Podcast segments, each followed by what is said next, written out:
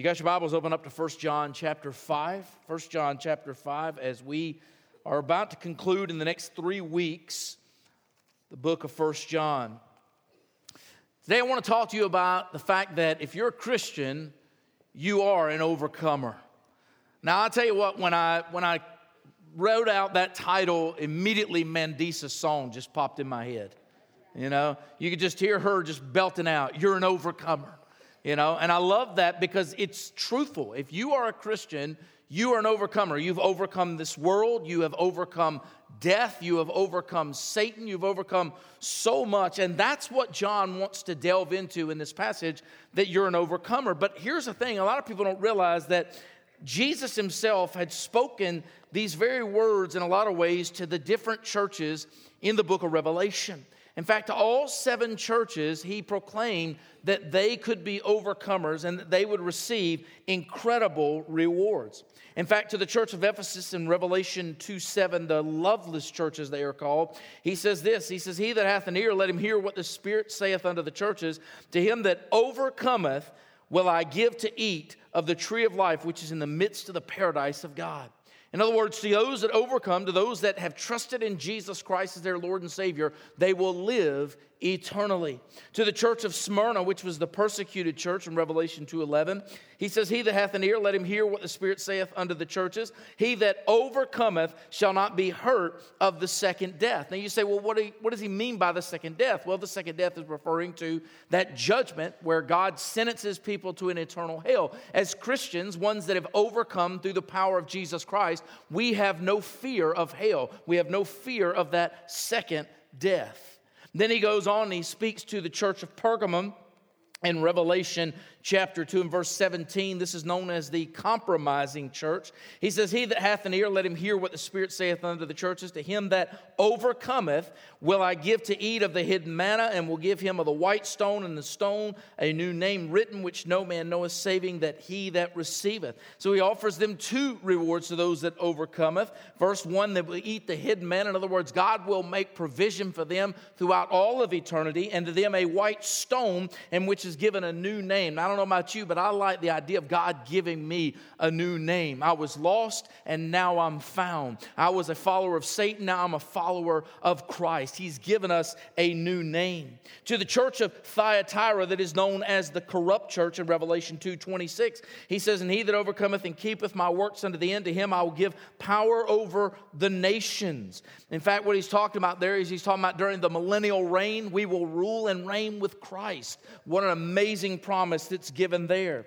To the church of Sardis, which is known as the dead church in Revelation 3 5, he that overcometh, the same shall be clothed in white raiment, and I'll not blot out his name of the book of life, but I'll confess his name before my Father, before his angels. In other words, what he's saying there is he's saying, first off, the first promise is that they'll have white raiment. They'll be dressed in the purity and the righteousness of Jesus Christ. Now, if you don't understand why that's important, it's understanding that when we stand before God one day, we won't stand before him in our current position, but we will stand before him dressed in the righteousness of Jesus Christ. We will be pure as Christ is pure, righteous as Christ is righteous. And so, this white raiment that is given to them is that promise and assurance. And then he says, I'll confess you before my Father. Isn't it amazing that Jesus Christ himself said, If you confess me before man, then I'll confess you before my Father. But if you deny me before man, then I'll deny you before my Father. But here he makes this promise to them that overcome, to those that confess him, then he will confess them before his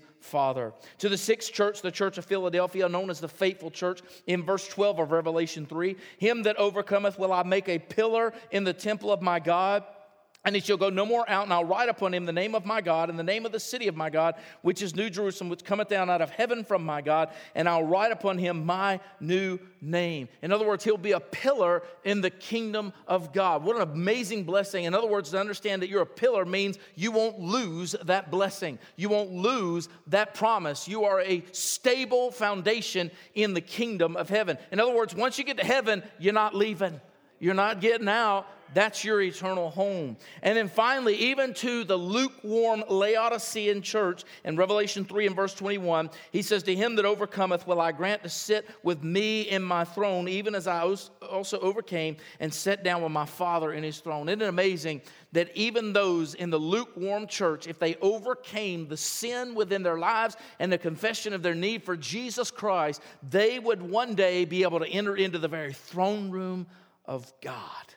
Do you realize what amazing picture that must be? Being able to get into the presence of God, being able to be there with the one who created us, the one who loved us, the one who saved us, the one who gives us everything that we have in this life. We will be able to enter into his throne room.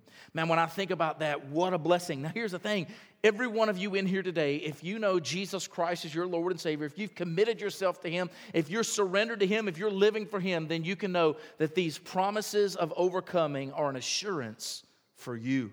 So today we're going to look at this in 1 John chapter 5. We're going to look at four steps to overcoming the world. Now, a lot of this seems to be what John has already stated with just a little bit of a tweak to it, and we're going to understand why he's implying these things to us today. But the first thing we're going to look at is we must believe in Jesus. Look with me at the beginning of verse 1. We're just going to read the first part of verse 1 and then verse 5. He says, Whosoever believeth that Jesus is the Christ is born of God. In verse 5, who is he that overcometh the world? He that believeth that Jesus is the Son of God. In other words, God has already told us, Jesus himself said, to those who believe in me, they have the right to become children of God. Belief is such a vital and important aspect of the Christian faith. Now, here's the issue the word believe as Christians, we can actually make it less than what it really is. Because if we use the world's definition of believe, it simply means you just have to believe facts about something.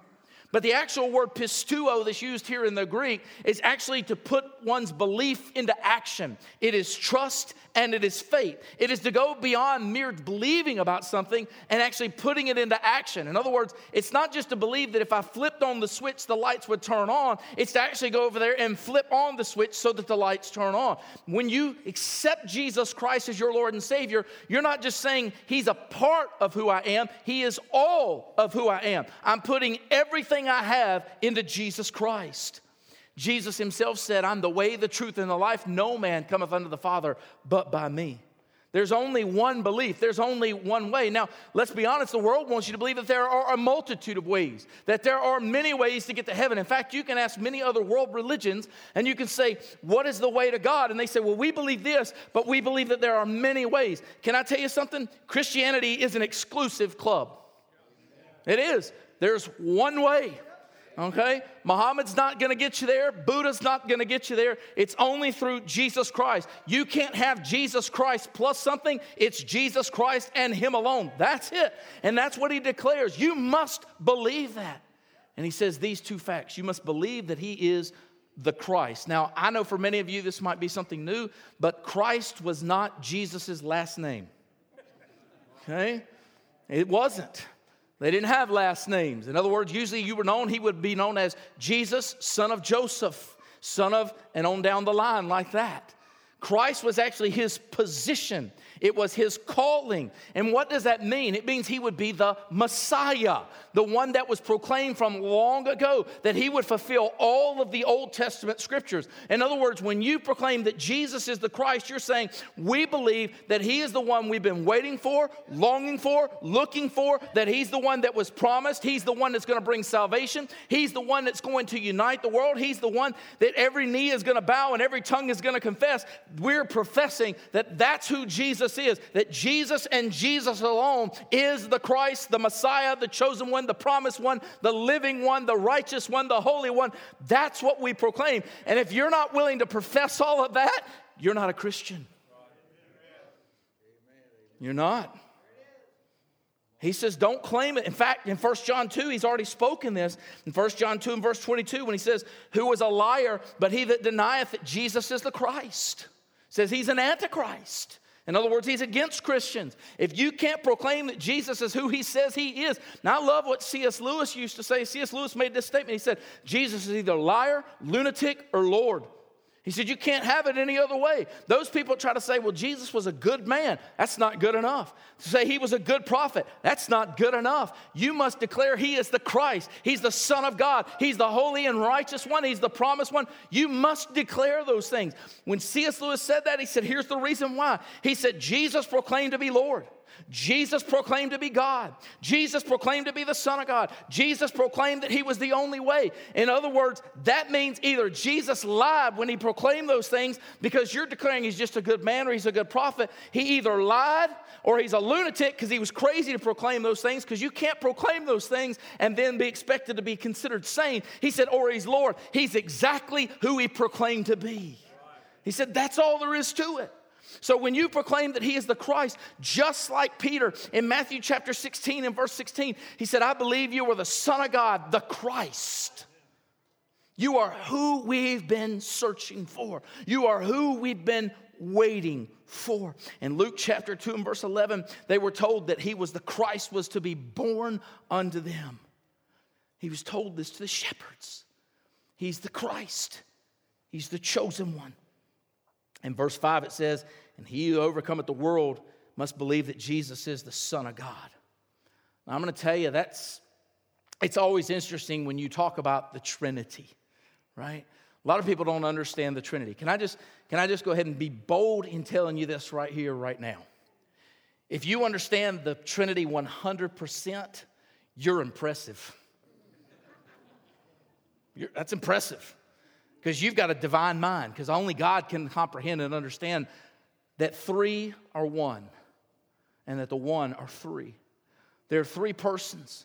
And Jesus is declared to be the Son of God. That doesn't mean that he was born of God because he's always existed with God. John 1 1 tells us that. He has always been since the beginning. He always has been and always will be. He is eternal. Now, he became the Son of God in order to come and die on the cross for our sins so that we might understand God's greatest payment for us. He submitted himself to the will of God and to the plan of God the Father so that he might do the things that God had asked him to do. And then you've got the Holy Spirit. But what we're talking about here is to proclaim that Jesus is the Son of God, is to believe that he did and fulfilled everything that the Father asked him to do. John wrote in John 20 and verse 31, he said, I write these things that you might know that Jesus is the Son of God. In fact, earlier in John's epistle in 1 John 4:15, Jesus said, Whosoever shall confess that Jesus is the Son of God, God dwelleth in him, and he in God. In 1 John 5 13, he'll later write, These things have I written unto you, that you believe in the name of the Son of God, that you may know that you have eternal life, and that you may believe on the name of the Son of God. A lot of people don't realize doctrine is still important today. There are a lot of churches that don't teach doctrine. They don't want to dig in deep. Can I tell you something? It's time for you to start getting off of the milk and start eating the meat of God's Word. The problem today is there are a lot of Christians that are still busy being bottle fed when they need to be digging into the very Word of God. And let me tell you something there are some things in the Bible that are hard to understand, but it is good when it's hard to understand that you dig in deeper so that you might comprehend it, you might apply it, and you might live by it. It's not something that we should avoid, it's something that we should confront head on, it's something that we should search out, something we should study because we have a love for God. Here's the thing when you got married, how many of you, when you got married, you studied that person? You wanted to know what, how many of you men try to make your wives happy? How many of you men are going home alone today? right? You know the statement of mama ain't happy, ain't nobody happy, right?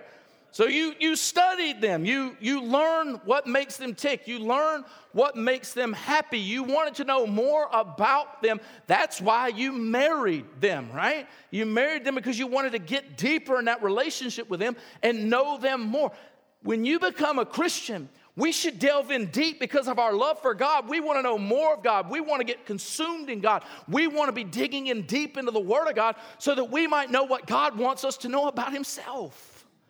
We should study him because we love him. He says, You got to believe these things about Jesus that he's the Christ, that he is the Son of God. The second step to overcoming the world is to love God and believers. At the end of verse 1, he says this And everyone that loveth him, that beget, loveth him also that is begotten of him. By this we know that we love the children of God when we love God. How many of you would say you love God this morning? Some of y'all are like, I'm a good Baptist, I don't raise my hand. Right? You love God.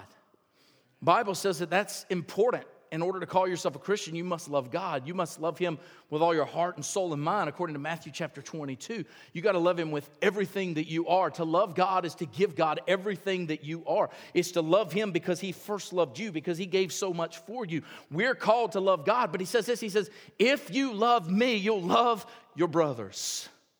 If you love me, you'll love other Christians. Now, I'm going to tell you, that's not easy, is it? It's not always easy to love other Christians. It's not always easy to love somebody else. But the Bible says if you love God, you're going to love His church. You're going to love His bride. You're going to love His children. Now, I've used this before and I want to use it again because I want you to comprehend something. Because it always blows me away when people say, Well, I, I'm a Christian, but I don't like church. I hear it all the time. Oh, there's all those hypocrites in church. That's fine. Come on, add one more to it, right? That's just fun. Come on. We'll allow you to join with us. But here's the truth of the matter. And I say this all the time if, if you're married and you have a friend that came up to you one day and said, You know what, man, I like you, but I can't stand your spouse. How long do you think you'd be friends? Well, I'd take that personally. Why? Because she and I are one. And if we're one if you don't like her, then you don't like me. It's that simple. And if that's true, how can we claim to love God and not love His bride, His children, His church, His people? He says, You can't. You absolutely can't do it. In fact, John has emphatically poured over this after verse after verse after verse in 1 John. 1 John 2, 10 and 11. Look at this. He that loveth his brother abideth in the light, and there's none occasion of stumbling in him. But he that hateth his brother is in darkness and walketh in darkness, and knoweth not whither he goeth, because that darkness has blinded his eyes. 1 John 3 and verse 10. In this the children of God are manifest, and the children of the devil. Whosoever doeth not righteousness is not of God, neither he that loveth not his brother. Verse 14 of that same chapter, we know that we pass from death unto life because we love the brethren. He that loveth not his brother abideth in death. Verse 17, but whoso hath this world's good seeth his brother have need and shutteth up his bowels of compassion from him, how dwelleth the love of God in him? Verse 23, and this is his commandment that we should believe on the name of his son Jesus Christ and love one another as he gave us commandment. Chapter 4, 7 and 8, beloved, let us love one another, for love is of God, and everyone that loveth is born of God and knoweth God. He that loveth not knoweth not God, for God is love. Verse 12 No man has seen God at any time. If we love one another, God dwelleth in us, and his love is perfected in us. Verses 20 and 21 If a man saith, I love God, and hateth his brother, he is a liar. For he that loveth not his brother whom he hath seen, how can he love God whom he hath not seen? And this commandment have we from him, that he who loveth God loveth his brother also. I mean, John just wants you to know you better love each other. Who's to say you won't be neighbors in heaven? I'll build a fence. We got to love each other. You can't say you love God but hate your brother. You can't do it. The Bible makes it clear that love is a defining goal of us as Christians. And if we don't love each other, we can't claim to love God. It's impossible. Why? Because here's the thing God loves every last one of you in here. Isn't that amazing God loves you? You might say, Why does God love me? I don't know, because I can't figure out why He loves me. In all honesty, I can't figure it out. Because there's nothing good in me that deserves the love of God, nothing at all. And I look at myself and I think, God, how can you love a sinner like me? And it's simply put this way God is love. And He loves every last person. Now, I hear people make the statement if God is love, why does God send people to hell? Can I just, let me just go ahead and explain this to you. God doesn't send you to hell, you send yourself there when you refuse His precious gift in Jesus Christ. If you don't want to live with Him here, why would you want to live with Him there? So He's going to give you what you ask for. And that is to be separated from Him forever. That's God's love. He gives you the choice to choose where you want to go, where you want to live all of eternity. That's your choice. God has provided a way, and it is through His love, and He's called us to love other people. The apostles go through all of this as well, over and over again. Jesus Himself in John 13 said that we got to love one another. We've got to love the brethren. That's a part of who we are. Paul preaches the same thing. The author of Hebrews preaches the same thing. Peter in 1 Peter 1:22 says the same thing. We are called to love each other. You want to overcome the world? Get some love. Number 3, obey his commands. The end of verse 2 it simply says this in verse 3, and keep his commandments. For this is the love of God that we keep his commandments and his commandments are not grievous. One thing I've never understood is someone who claims to be a Christian but doesn't want to know what God wants them to do. I don't like to read the Bible because I don't like to find out what I'm not supposed to do. I mean, that's just like denying when your parents tell you don't eat out of the cookie jar. Well, you didn't tell me not to eat out of the cookie jar. The problem is, is we ought to want to obey his commandments. Here's something we need to understand. The commandments that God has given to us aren't to harm us.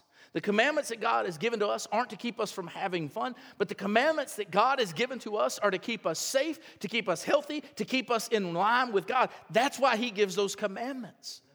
I remember one time my parents, when I was out playing in the street, my dad yelled out there at us, Get out of the street. How many of you have parents ever tell you, Get out of the street? Anybody? My, why would they tell us to get out of the street? It's more fun in the street. Along comes a dump truck, right? They didn't tell us that because they hated us or didn't want us to have fun. They told us that for our own safety. When God gives his commandments, that's the whole purpose is for your safety, for your protection and for the betterment of your life. God doesn't give you these rules to dog you, to tear you down, to bring you low. He gives these commandments so that we might be living according to his will and his desire, and it is the best life we can live when we're obedient. If you don't believe me, they understood it in the Old Testament very well. In fact, Moses in Deuteronomy chapter 13 and verse 4, he says this You shall walk after the Lord your God and fear him and keep his commandments and obey his voice, and ye shall serve him and cleave unto him. In 1 Samuel chapter 15 and verse 22, Samuel speaks to Saul and he says, Obedience is better than sacrifice. We're called to be obedient. The thing is, is not only should we be called to be obedient, we should love being obedient. In Psalm 119 and verse 47, he says, And I'll delight myself in thy commandments, which I have loved. At the end of the book of Ecclesiastes, chapter 12, verses 13 and 14, Solomon comes to this conclusion. He's, all of life is vanity. He said, But I found out in all of life there's two things that we need to be doing, and one is obeying his commandments. If you don't think that the Old Testament writers were faithful in this, Jesus was also proclaiming this time and time and time again. In Matthew chapter 12, and verse 50, Jesus proclaimed it this way For whoso shall do the will of my Father which is in heaven, the same is my brother and sister and mother. He said, You want to be able to proclaim that you're mine, then you're going to be obedient to the Father. In the Gospel of John, chapter 8 and verse 31, Jesus says, Then Jesus said to those Jews which believed on him, If ye continue in my word, then are ye my disciples in deed. In John 14 and verse 15, he says it numerous times in this chapter. He says, If you love me, keep my commandments. He goes on in verse 21, he says, He that hath my commandments and keepeth them, he it is that loveth me, and he that loveth me shall be loved of my Father, and I will love him and will manifest myself to him. Verses 23 and 24, Jesus answered and said to him, If a man love me, he will keep my words if you love God, you'll obey Him. How many of you parents have ever tried that with your children? Right? It works so well. If you love me, you're going to listen to what I tell you to do. And then what do they do? Go and do the opposite a lot of times, right? How many of you are acting like children when it comes to the things of God? God has spoken, His word is clear. I, I, the old bumper sticker drives me nuts. It says, God said it, I believe it, that settles it. No, no, no. God said it, that settles it whether you believe it or not. His commandments are true, they're real, whether you want to obey them or not. The truth of the matter is, if you want to be a child of God, the Bible makes it very clear you're going to do the will of God. If you're not doing the will of God, then you might ought to question your relationship with God. We're going to keep his commandments. And here's the thing he says they're not grievous or they're not burdensome. Think about that for a moment. You don't look at the commandments of God as being killjoy. You don't look at the commandments of God as being burdensome. All these are so hard to follow. They're so Can I explain something to you? Read Leviticus. And thank God Jesus paid for all of that. If you think the commandments that we as Christians have to follow is hard, it's twofold. He gives it in twofold. Jesus himself did. He said, You can wrap up the entire Old Testament in two things love the Lord your God with all your heart and soul and mind, and love your neighbor as yourself. Man, if you do those two things, you're living right. Every commandment can be wrapped up in those two things. Can you imagine the entire Old Testament can be wrapped up in love? and it's not burdensome. Jesus tells us in Matthew 11, He says, Take my yoke upon you. It's easy, it's light. Let me tell you something. He already took the biggest price for your sin. You want to know what should have been a burden? It should have been a burden when He became your sin and my sin and died on that cross and was separated from the Father so that we wouldn't have to be separated from Him. But He didn't find it burdensome. You know, in Hebrews 12, it says, for the joy of the cross. What joy is there in the cross? The excruciating pain, the separation from God, the joy of what it would bring, and that is bringing us back to God.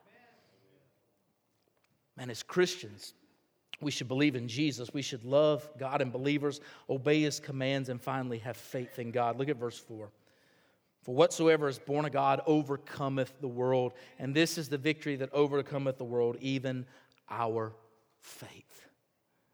You know what's cool? The Greek word for overcome is nikeo, from which we get our English derivative. You ready for this? You might even be wearing some Nike.